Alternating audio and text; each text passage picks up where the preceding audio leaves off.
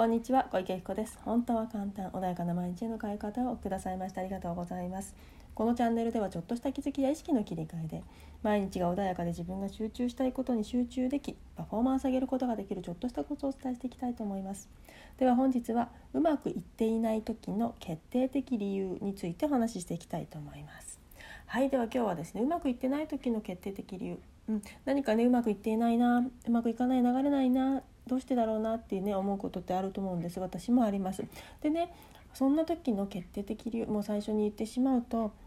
自分がそれをしていることを認めないということなんですよね。だきっとねそういう時ってアドバイスをいろんな人に受けたりねあのなんだろうななんとなくね周りはね言ってくれてるんですよねこういう風な方がいいよとかこうするといいんだよって。ところがそこにそれを認められない自分の何かがあるがゆえにそれを受け入れないがために流れないんですよね受け入れることができない。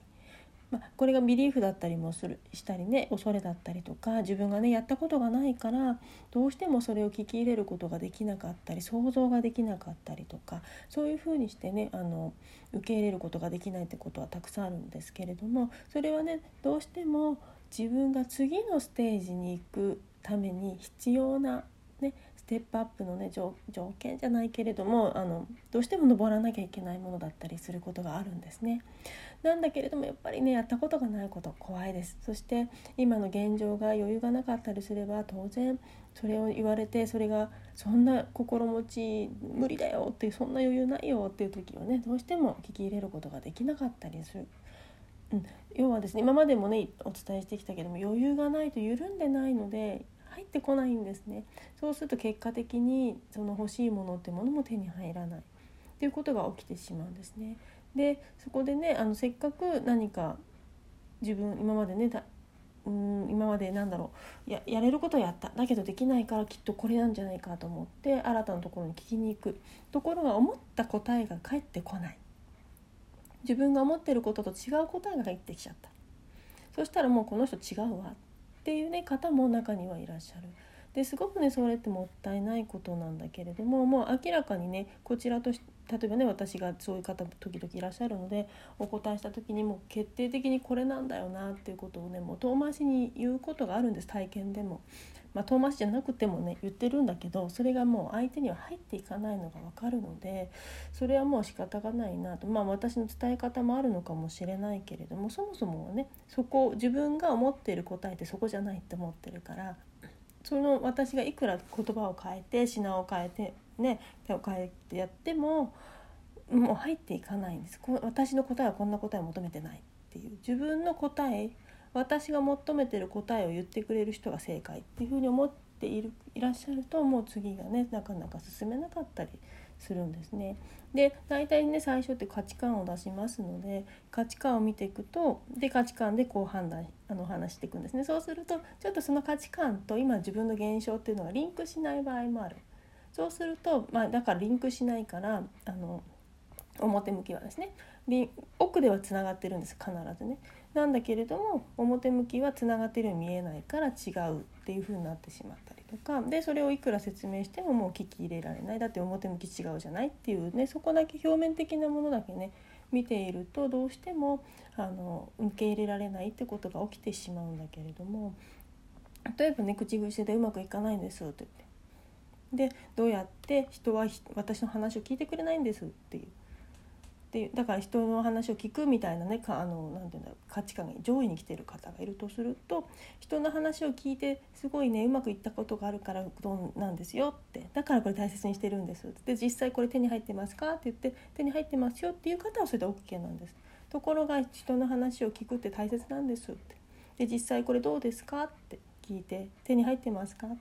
いや人の話聞くっていうか聞いてもらえないんですよねって。私がいくら話しても聞いてもらえなくてねとかそういう何かネガティブな情報が出てきてしまう場合手に入ってないんです。ネガティブな情報が出てきてる場合はそこがもう引っかかりの状態なんですね。その価値観を持っているがために次に進めないってことがもう起こるんですよ。人の話を聞くって大事ですよね。だって私普段聞いてもらえないからだからすごい本当に悲しい思いするしそんな思いさせちゃいけないと思うんですよねみたいな話が出ちゃうとあこの人は根底に人は私の話は聞いてもらえないっていう思い込みを持っているなっていうのがすぐ分かるわけなんですね。そうすると私は話を聞いてもらえない話を聞いてもらえないってずっと唱えているわけですだから人の話を聞くことが大切なんですっていうふうにつながっている方はいくら一生懸命人の話を聞いて自分が伝えようとしても聞いてもらえないという現象を起こすように無意識はその行動をとってしまうんですね。だからいくらそれを伝え方を一生懸命勉強しようが何がしようが結果的には伝わらないような態度をとっていたり行動をとっていたりするんです。だけれども本人は努力しているからあの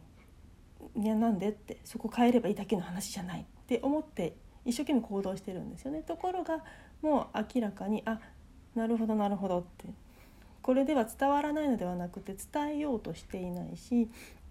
あの相手に分かってもらおうとしていないしむしろ自分の話をバッとしてあの相手が受け入れられない状態の何か言い回しだったりとかもしくは相手がもしかしたら何か言ってるのかもしれないそれを聞いてなかったりとか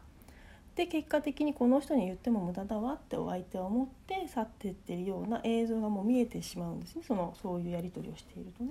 だからそこでね自分ででも自分ではすごい努力してるんです。